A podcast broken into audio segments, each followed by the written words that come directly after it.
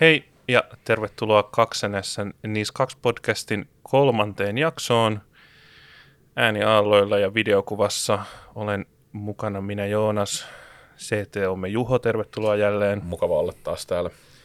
Ja vieraanamme jatkaa hallinnollisen tietoturvan asiantuntija Anne Oikarinen. Kiitos, kiva olla täällä. Ja kuten luvattiin äsken, niin nyt puhutaan riskien hallinnasta nimenomaan. Se on tietoturvan hallinna, järjestelmän ja niskakkosen ytimessä tämä, että pitää hallita näitä riskejä, mitä on. Ja tota, viuhuu näitä negatiivisia sanoja, tota, uhkaa, haavoittuvuutta, riskiä. Tota, saako semmoisen sanakirjaselityksen, että mikä on riski tässä niin kuin kontekstissa? No joo, jos se lyhyesti tiivistää, niin se on tämmöinen odotusarvollinen tappio. Eli, eli jos vähän tätä avaa sitten, niin se on käytännössä tappio kertaa todennäköisyys ja ää, niiden, niiden lopputulema on sitten se, se riski ja tämmöinen klassinen riskin määritelmä. Joo, riski ja uhkahan on sellaisia asioita, mistä yleensä puhutaan sujuvasti sekaisin, mutta ehkä tosiaan ensin lähtisin liikkeelle, että mikä on uhka. Että uhka on semmoinen tapahtumalle on jotain ikäviä seurauksia, mitä ei haluta, että se tapahtuisi, vaikka että mun läppäri varastetaan junassa on uhka tai verkkopalveluun kohdistuu palveluneesta hyökkäiseen sen takia en voi tehdä töitä, niin se on uhka. Mutta sitten kun mietitään, että no mitä siitä nyt seuraa mm. ja kuinka todennäköistä se on, niin sitten sit päästään siihen riskiin. Joo, hyvä, hyvä pointti. Ja tuossa mä lisäisin vielä, että uhkahan ei välttämättä ole tämmöinen aina aktiivinen vihamielinen toimija. Mm. Se voi olla luonnonkatastrofi, se voi olla tulipalo, vesivahinko, se voi olla sähkökatkos, verkkoyhteyden katkeaminen, se voi olla inhimillinen virhe. Mikä tahansa tämmöinen tapahtuma, mikä aiheuttaa negatiivisen vaikutuksen tavalla tai toisella. Joo, nythän varmaan, että taas lähestytään tätä myrskysesonkia Suomessa, että kyllä sähköt taas katkelee, kun puita kaatuu, niin ei siihen tarvita ketään tekijää. Mm. Eli jos vielä väännetään rautalankaa, niin on uhka, että mun työläppäri varastetaan junassa, jos mä teen siellä töitä ja unohdan sen vaikka vessaan mennessä siihen mun paikalleni näkyville, mutta sitten mä voin pienentää sitä riskiä, että siitä tapahtuu pahoja asioita sillä, että mulla on tiedot kryptattuna, mulla on laadukas salasana eikä mitään muita pääsyvaihtoehtoja mun koneelle ja näin poispäin. Just, just näin, eli sittenhän tuossa sä vähän nostit jo sitä kontrollia esille, ja mä itse asiassa nostaisin tähän vielä yhden tämmöisen tärkeän tekijän, että sulla on se uhka, joka on ikään kuin, voisi ajatella, että jos meillä on se todennäköisyyden ja haavoittuvuuden tulo, tai anteeksi, todennäköisyyden ja niin, niin vaikutuksen tulo, niin sitten se todennäköisyys muodostuu kahdesta komponentista pääsääntöisesti, eli siitä uhasta. Sitä voi ajatella, että se on se todennäköisyys, millä joku ulkoinen tekijä, joko aktiivinen hyökkäjä tai inhimillinen virre tai muuta pyrkii aiheuttamaan vahinkoa sulle, ja sitten jotta se pystyy aiheuttamaan vahinkoa, se vaatii sen haavoittuvuuden. Se, että niin, niin, uhallahan ei ole mitään merkitystä semmoisessa teoreettisessa tilanteessa, että se ei pystyisi aiheuttamaan vahinkoa, eli meillä ei ole haavoittuvuutta, eli sitten haavoittuvuutta voi ehkä miettiä tämmöisen vähän ylemmällä tasolla, että se on se todennäköisyys, millä sitten se toteutunut uhka pystyy aiheuttamaan meille vahinkoa, ja se muodostaa ikään kuin sen todennäköisyyden. Ja nyt kun sä tuossa nostit näitä vähän kontrolleja jo, eli esimerkiksi se levyn salaus tai vahvat salasanat, niin sillähän nimenomaan pienennetään sitä todennäköisyyttä, että se uhka saa aiheutettua vahinkoa. Sehän ei pienennä sen uhan todennäköisyyttä, että joku varastaa sen sun läppärin, mutta se pienentää sitä todennäköisyyttä, että se saisi sillä isompaa vahinkoa aikaiseksi aikaiseksi. Eli näillä kontrolleilla nyt tässä tapauksessa pienennetään sitten sitä haavoittuvuuskomponenttia siellä. Okei. Okay. Hyvä oppitunti, oppitunti aiheesta. Tota, puhuttiin viime jaksossa ISO 27001, joka on riskikeskeinen. Ja mitä se nyt tarkoittaa tässä tietoturvan hallintajärjestelmässä, että se on riskikeskeinen ja että se perustuu riskien hallintaan ja mitä tämä tarkoittaa niin kuin nyt tässä tietoturvatyön kontekstissa? Ja se tarkoittaa sitä, että, että ensin mietitään, että mitkä on meidän organisaation kohdistuvat riskit.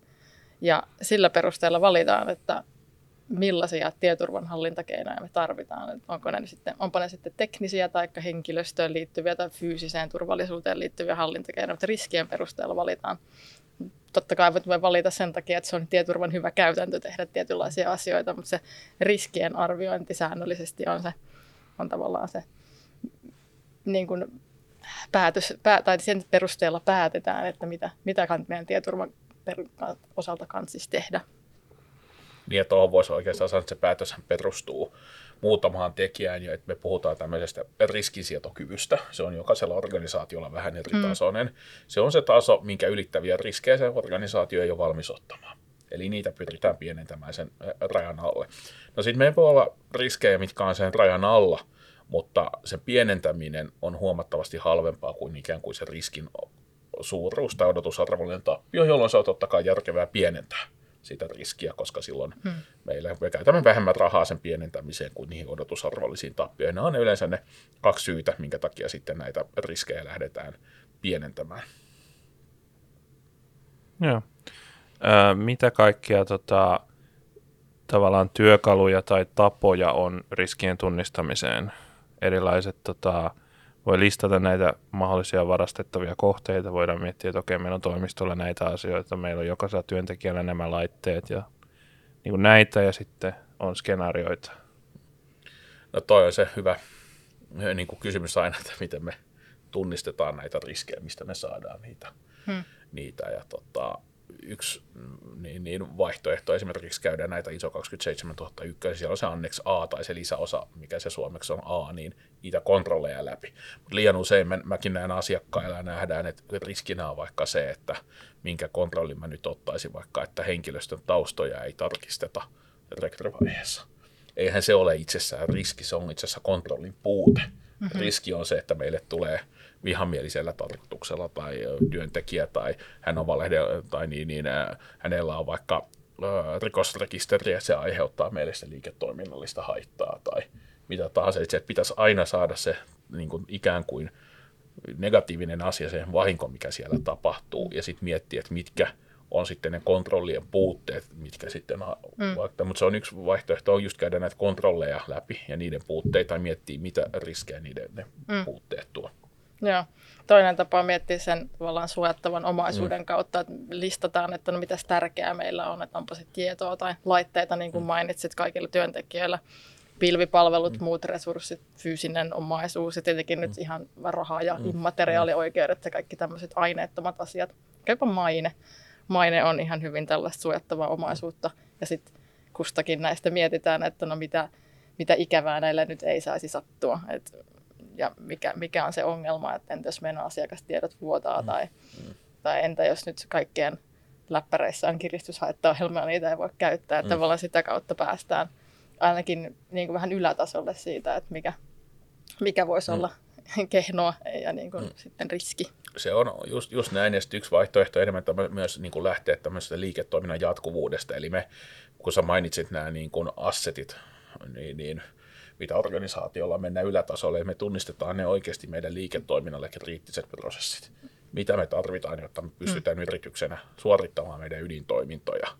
Et otetaan nyt vaikka jos meidät ottaa esimerkkinä, niin meillä on selkeästi siellä myynnin ja tuotannon prosessit, koska ilman niitä me ei myydä, eikä me saada tehtyä mm. laskutettavaa duunia. Ja henkilöstö. Ja, he, ja sitä, sit, siellä näidenhän pohjalta tulee sitten just näitä assetteja, missä on muun muassa se henkilöstö on osana mm. näitä prosesseja. Siellä voi olla työkaluja, sovelluksia, pilvipalveluita, jo, ja, niin kun, jo, jo, ja nämä assetit taas aiheuttaa sen, että ne prosessit riippuu siitä, että nämä assetit on käytettävissä. Ja tällä tavoin me voidaan tunnistaa oikeasti ne kriittisiä assetteja, mikä usein on just henkilöstöä, se voi olla palveluita ja muuta. Ja me voidaan miettiä, että mitä kaikkea pahaa näille voi tapahtua, mitkä keskeyttää sitä meidän ydintoimintojen suorittamisen ja, ja, ja millaista haittaa se aiheuttaa, aiheuttaa myös meille.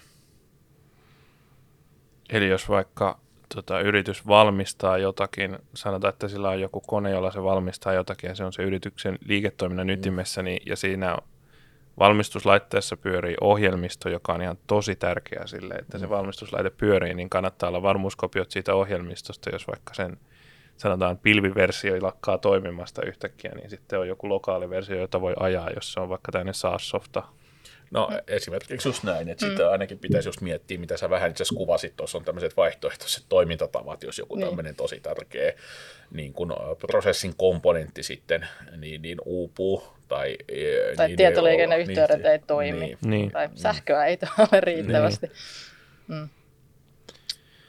Mutta toinen vaihtoehto on sitten myös miettiä tällainen skenaariopohjaisesti, että puretaan auki tapahtumaketjuja ja mikä niissä olisi sitten, mitä, mikä olisi se seuraus apukysymysten avulla. Et esimerkiksi, että no, mitä tapahtuu, jos meidän, meidän työntekijän käyttäjätunnukset saa päätyä jonkun rikollisen käsiin, niin mitä, mitä siitä voi sitten seurata pahimmillaan mm.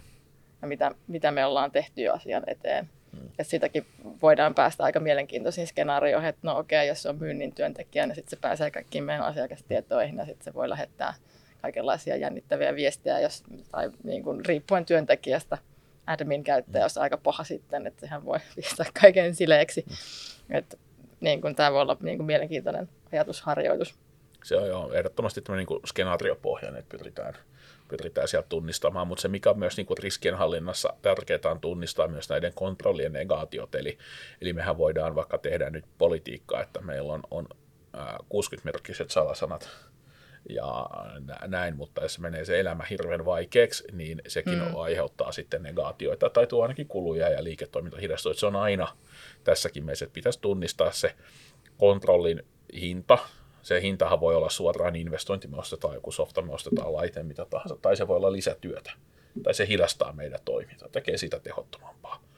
Niin se pitäisi aina ottaa siinä, siinä mukaan, ja sen kontrollin hinta pitäisi aina olla pienempi kuin se riskin odotusarvoinen tappio, että se, jotta sitä on järkevää pienentää.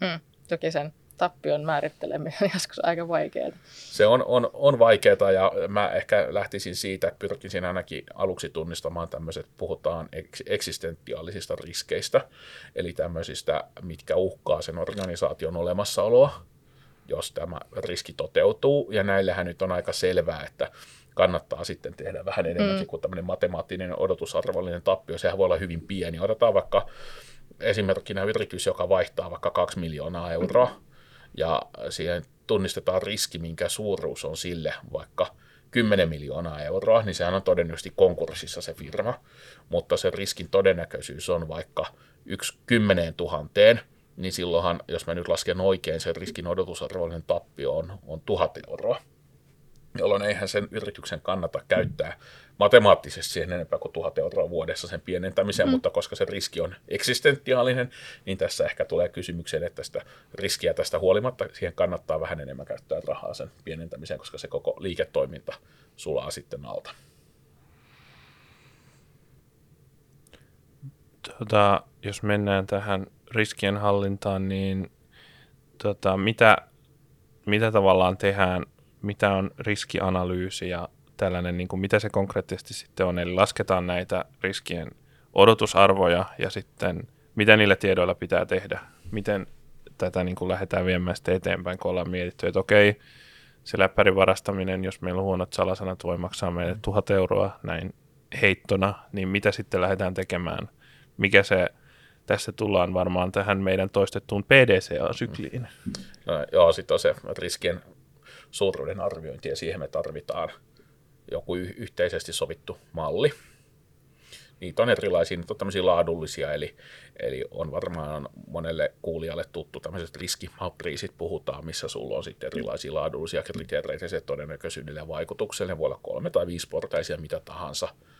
Tai sitten ne voi olla ihan tämmöisiä määrällisiä, missä me tehdään tämmöisiä matemaattisia niin sanottuja vaikka Monte Carlo-simulaatioita, millä me pyritään ihan euromääräisiä odotusarvollisia tappioita kumulatiivista sitä riskin suuruutta saamaan sieltä ulos. Ja se, mikä on sitten oikea ja paras tapa kullekin organisaatiolle, riippuu hirveästi sen kypsyydestä hmm. siitä organisaatiosta. Siihen ei ole mitään tiettyä oikeaa ratkaisua olemassa. Ja niin, niin, ää, tietenkin monille aloitteleville organisaatioille, mitkä ei ole hirveästi tehnyt riskien hallintaa, niin tämmöiset laadulliset voi olla helpompia lähestyä, koska sitä dataa ei ole olemassa. Nimenomaan, ja sitten se, vaikka sen tappion suuruus euromääräisesti voi olla hankala mm. kyllä niin arvioida, jos mm. ei ole mitään historiatietoa asiasta. Mm. Ja et silloin voi ehkä miettiä muitakin aspekteja, että no, tuleeko siitä vaikka niin kuin, pysähtyykö tuotanto tai mm. tulee, meneekö meillä tosi kauan korjata tämä ongelma, jolloin sitten siinä on menetettyjä työtunteja, että suorat, niin kuin epäsuoratkin mm. kustannukset. No sitten, että kuinka paljon tämä nyppii asiakkaita, että, että, että tuleeko siitä maineen menetystä mm. tai lähteekö joku asiakas pois mm. tai uusia saada. Mm. Kuinka, kuinka monta käyttäjää tämä koskee, että koskeeko tämä, koskeeko tämä nyt kahta meidän mm. työntekijää vai koskeeko tämä koko organisaatiota. Mm. Ja, ja sitten jos puhutaan vaikka tietomurroista, että oliko nyt sitten vuotiko julkista tietoa vai äärimmäisen salaista tietoa, mm. että kaikkia tällaisia aspekteja voi ottaa huomioon. Joo, ja sitten siinä on vielä, että kun sulla se kypsyys kasvaa, niin sähän sit pystyt noita kyllä monetarisoimaan kohtuivia, mm. sä pystyt tekemään jotain tilastollista, jotain luottamusväliä, millä välillä joku incidentin tappio tulee 90 prosentin todennäköisyydellä, mutta sitten siellä on edelleen se todennäköisyyskomponentti ja sitten tämmöisiä riskejä, minkä todennäköisyys on hyvin pieni, niin niiden suuruuden arviointi voi olla sen todennäköisyyden hyvin ha- hankalaa sulle omasta organisaatiosta ole välttämättä. Ja sanotaan, että jos riskin todennäköisyys on prosentti, niin se organisaatio olisi keskimäärin pitänyt olla sata vuotta olemassa, että se riski olisi toteutunut. Jos me puhutaan kyberruhista, niin ei, ei, meillä ei ole sellaista aikajanaa. Ja maailmalla voi olla sitten hankala saada sitä statistiikkaa kovin luotettavasti ja, ja näin, että se vaatii sitä operaation kokoa. Ja, mutta se mikä mun mielestä on tärkeintä, että se malli, mikä ikinä valitaan, että se on ikään kuin helppo käyttää sille organisaatiolle. Se antaa, että joku, mikä tahansa malli on mm. parempi kuin ei mitään. Sitten se on yhteismitallinen, ne ri, riskit, mitä me saadaan, ne olisi vertailukelpoisia. Niin ja sitten se on kuvattu, mm. että niin. mitä se tarkoittaa mm. se yksi prosentti tai niin. se, mitä niin. tarkoittaa, mm. että lähes varma. Mm. että se on kaikille sitten niin arvioisi niin. selvää. Ja mun mielestä ehkä nyt näissä tietomurroissa ja haavoittuvuuksissakin on ehkä vähän hankala sanoa, että toteutuuko se nyt ainakin kerran vuoden sisällä. Että sehän riippuu niin monesta tekijästä, että no, sattuuko olemaan haavoittuvuus, jota voidaan hyödyntää, että mm. onko se vaikka internetissä se sovellus, missä se haavoittuvuus on, tai onko motivaatioita nyt jollakulla hyökätä mm. tähän, tai onko se virheen mahdollisuus niin ilmeinen, että sen voi kuka tahansa vahingossa sitten sählätä ja sen takia aiheutuu tämä, tämä ongelma. Että et se tavallaan se ajan miettiminen voi olla, voi olla hankalaa, mutta vaikka sen miettiminen, että niin kuinka helppoa tätä on hyödyntää, mm. että onnistuuko se vahingossa vai tarvitaanko siihen joku ammattirikollinen. Mm. Ju, juuri näin edes tämmöiset, ainakin suosittelen puhtaasti laadulliset ää, mittarit on siitä just huonoja, että kun sanotaan, että todennäköisyys on hyvin suuri, niin musta tuntuu, että meillä kahdellakin on tässä erilainen näkemys, niin, mikä se hyvin suuri on. Ja sitten kun niitä riskejä analysoidaan, niin sieltä se inputti on eri kriteereillä tehty, niin totta kai ne tuloksetkin, sit se riskisuuruuskin vaihtelee sen mukaan, niin sitten semmoiset puolilaadulliset, eli me aloitetaan vaikka sinne, että niin kuin sanotaan, että joku riski on vaikka kriittinen, niin kerrotaan, että mikä tai vaikutus on anteeksi, kriittinen tai hyvin suuri, niin mikä on vaikka se taloudellinen euromääräinen niin kuin, ää, väli, millä se liikkuu. Ja sitten sinne voi laittaa muita, mitä se tarkoittaa, että me menetetään vaikka iso joukko mm. merkittäviä asiakkaita. Ja näin, siellä on joitain ennalta asetettuja kriteereitä, kun useampi ihminen näitä tekee, niin ne suunnilleen pääsisi samaan johtopäätökseen. Yep. Ne samalla, että se ei, ei, ei riitä, että annetaan tämmöiset laadulliset nimet ja sitten toivotaan, että kaikki ymmärtää ne samalla tavalla. Mm. Käydään vielä yhdessä riskissä vähän syvemmin, syvemmin sisällä. Tota, tietoturva liittyy olennaisesti ehkä viime vuosina varsinkin ja aina tietyllä tapaa niin maineriskeihin aina on silloin ennenkin tietokoneita on varastettu arvokkaita asiakirjoja ja muita, ja ne on aiheuttanut maineriskiä. On varastettu valokuvia, joissa on näkynyt asioita, joita ei saisi näkyä, ja sitten tietysti nykyaikana kaikenlaisia digitaalisia tietomurtoja on tehty, niin osataanko mainehaittaa arvioida ja mitä kaikkea siinä pitäisi ottaa huomioon riskienhallinnan näkökulmasta, ja osataanko niitä riskejä, maineriskejä tavallaan arvioida oikein? No, mä ehkä sanoisin, että tässä jos että Siberia opettaa niin sanotusti, että jos sulla on omaa kokemusta entuudestaan, niin sulla ehkä tulee sit sitä kokemusta, että ihan oikeasti mitä se on vaikuttanut asiakkaisiin. Että sitä on myös paljon tutkittu, että ihmisillä on paha tapa niin kuin yliarvioida näitä maineriskejä, mutta tähän ei tarkoita, että ne pitäisi unohtaa kokonaan. Mm mutta äh, niin, niin, että se on, on hyvin vaikeaa, etenkin että sulla ei ole niin kuin, kokemusta, että se helposti menee niin kumpaakin äärilaita, että joko pelätä, että pienimmästäkin mokasta ollaan iltapäivälehtien otsikossa, tai sitten toinen ääripää on se, että aliarvioidaan mm. pahasti ne maineriskien suuruudet. Toisaalta nykyään on tosi helppo päätyä sinne iltapäivälehtien niin, otsikoihin, että mm. Ihan vain epäilys riittää. Niin. Ja tässä varmaan tullaan siihen, että yrityksen toimiala vaikuttaa siihen tosi paljon. Että esimerkiksi tota, vaikkapa kriittisessä infrassa, terveydenhuollossa, jossain tutkimustyössä, missä käytetään vaikka ihmisten terveystietoja, joku tutkimuslaboratorio, niin näissä se on tosi tärkeää. Ja tavallaan sekin, että se tieto pysyy suojassa, on mainetta jo itsessään. Mm. On, ja mä sanoisin, että ehkä siinä on niin kuin se, missä se niin kuin korostuu, niin on semmoiset yritykset, mitkä, mihin myynti ja organisaatiot, missä toiminta perustuu paljon ihmisten ja asiakkaiden luottamukseen. Me, silloin jos puhutaan terveydenhuoltopalvelun tarjoajista, se miksi mä valitsen jonkun y- tietyn yksityisen lääkäriaseman on se, että mä luotan siihen. Mä luotan, että ne tekee asiat asiat kunnolla. En mä mene semmoiseen, jos ei, jos, jos ei mulle sitä luottamassa. Samahan on esimerkiksi niin kuin asianajotoimistot, nämä tietoturvapalvelut. Tieto, tietoturva on ihan mitä mekin tehdään, puhdasta luottamusbisnestä, että asiakas luottaa, että me osataan tämä, tämä homma ja, ja sitten siihen myös sisältyy se luottamus, että me käsitellään hyvin arkaluontoisiakin asioita, että me pidetään ne luottamuksellisina. Mm. Tota, miten sitten kun lähdetään nyt nyt joku siellä kuulee, että okei, näitä pitäisi miettiä näitä riskejä ja pitäisi miettiä riskien hallintaa, meihin ehkä saattaa jopa niissä kaksosuottaa ja ainakin meidän asiakkaat saattaa sitä vaatia, niin onko ok ottaa vaan Exceli ja alkaa sinne listaamaan, että riski, riskin suuruus, mitä on tehty? Joo, totta kai, että jostain pitää aloittaa ja niin kuin Excel toimii varsin, varsin hyvin. Ja että to, toki niin kuin on monenlaisia riskienhallintatyökaluja olemassa, ne voi olla – ne au, me voi auttaa siinä arvioinnissa ja tavallaan niiden riskien järjestelyssä siinä kohtaa, kun niitä alkaa olla satoja. Mm. Mutta toimii ihan hyvin, että pääasia on, että aletaan jostain tunnistamaan niitä riskejä, että sitten sen jälkeen niitä voi, voi tavallaan konkretisoida vähän tarkemmalle tasolle ja miettiä sitä kategorisointia. Ja, Mutta mut, joo, ehdottomasti. Joo, ja sanotaan, että vähän isompiakin yritysten riskienhallintaa tehdään Excelillä jo. paljon. Ehkä tässä on sitten enemmän taustalla se, että siellä on liian kiireisiä juoksemaan, eikä viititä opetella ja fillarilla niin sanotusti mm. joissain tapauksissa. Mutta et, ja tässä niin näkisi muutenkin riskienhallinnassa, että niin kuin kysehän on enemmän mun mielestä siitä prosessista ja matkasta, että se on se pahin virhe on se, että sä yrität tehdä heti siitä täydellistä sä et koskaan pääse alkuun, sä et saa mitään aikaiseksi. Se on parempi edes tehdä jotain. Mm. Se on todennäköisesti se aluksen riskienhallinta, jos lähtee ihan tyhjältä pöydältä.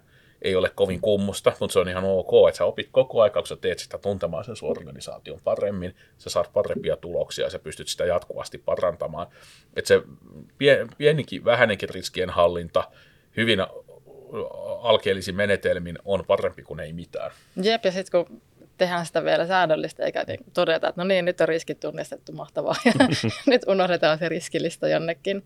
Ja sitten totta kai sitä voi hajauttaa myös eri organisaation osiin, että eihän niitä nyt yksin, mm. yksin välttämättä voi keksiä, mutta sitten kannattaa kysyä muilta, joka, joka liiketoiminnalta, että no hei, mikä teille olisi isoin ongelma, mm. ja sieltähän se alkaa sitten tulla sitä tarkempaa tietoa. No toi on äärimmäisen hyvä pointti muuten on, on se, että se liiketoiminta ehdottomasti mukaan. Että tämä taas ei ole jonkun sison tai tietoturva-ihmisen harjoitus yksin, vaan nimenomaan se inputtihan tulee sieltä liiketoiminnalta. Se olisi, niin kuin mitä aikaisemmassa vaiheessa ne saadaan tähän osallistettua, sen mm. parempi, ja sieltä tulee paljon, paljon arvokasta tietoa. No ja niin kuin ihan niin kuin sit käy, käy, käy, ne, jotka käytännössä tekee asioita, mm. vaikka asiakkaiden kanssa tekemissä, osaatettiin mm. tunnistaa, että no, tämä on itse asiassa tosi iso ongelma, jos näin käy, koska mm. sitten me ei voida palvella asiakkaita ja mm. tällaista hyvin käytännönläheistä. Ja sitten jos on tehty hieno Excel, missä on vaikka sata riviä riskejä ja kaikissa niissä mainittu, että mitä on tehty sen minimoimiseksi, eli se kontrolli, niin niitä kontrolleita pitää testata. No siellä on just, just näin, että siellä on sitten se mittaaminen, eli NIS 2 suoraan sanoo just tämän, että siellä on tämä tieto, turva, miten se nyt oli siellä, näitä, onko se riskien hallintakeinojen vaikuttavuuden arviointi vai mistä se mm. direktiivi siellä puhuu, mutta se niin kuin ihan suoraan sanoo, mikä on myös iso 27001, on se, että sulla pitää, jos sulla on se kontrolli, niin sä oot sen implementoinut, niin sun pitää sitten mitata, kuinka hyvin se oikeasti toimii, paljon se pienentää sitä riskiä. Eli tässä me päästään sitten taas riskien hallinnan tämmöisen jälleen kerran ehkä uuteen termiä vaiheeseen, eli kun se kontrolli on tehty, se on käytössä, niin me harvoin pystytään sitä riskiä kokonaan poistamaan, vaan siellä jää aina joku jäännösriski.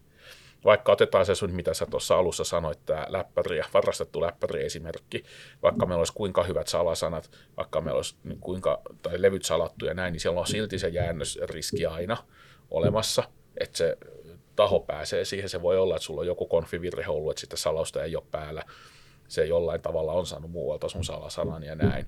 Ja sen takia tämä mittaaminen on äärimmäisen tärkeää, että me ymmärretään, kuinka iso se jäännösriski on. Jos ei me tehdä tätä mittaamista ja me vaan todetaan, että hyvä, meillä on kontrolli käytössä, mennään seuraavaan, niin me efektiivisesti hyväksytään se jäännösriski, oli sen suuruus mikä tahansa.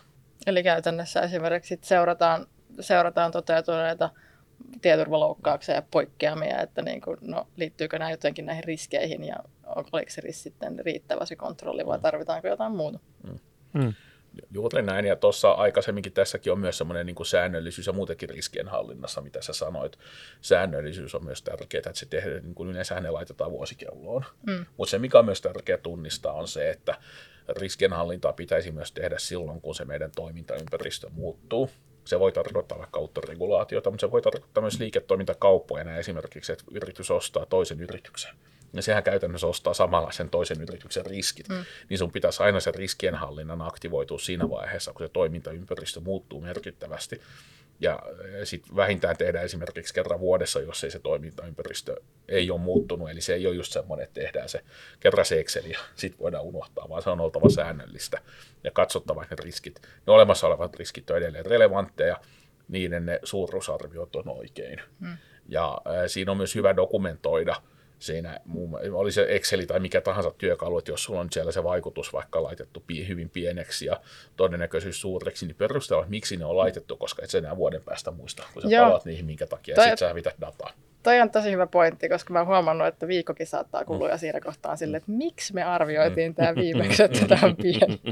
Hei, tota, yksi asia, jonka mä itse asiassa tulin maininneeksi tuossa esimerkissäni siitä teollisuuslaitteesta, jossa sen SaaS-softan täytyy pyöriä, että tuotteita syntyy, eli toimitusketjut, niin tota, mennään vielä tota, seuraavassa jaksossa syvemmin siihen, mikä on niissä kakkosessakin olennaista molemmilla puolella toimitusketjua toimittajana ja ostajana, niin niissä kaksi ottaa siihen kantaa, että miten tähän asiaan liittyvään tietoturvaan pitäisi tehdä toimia, joten – Otetaan tässä välissä tauko ja mennään seuraavaksi vielä puhumaan toimitusketjuista.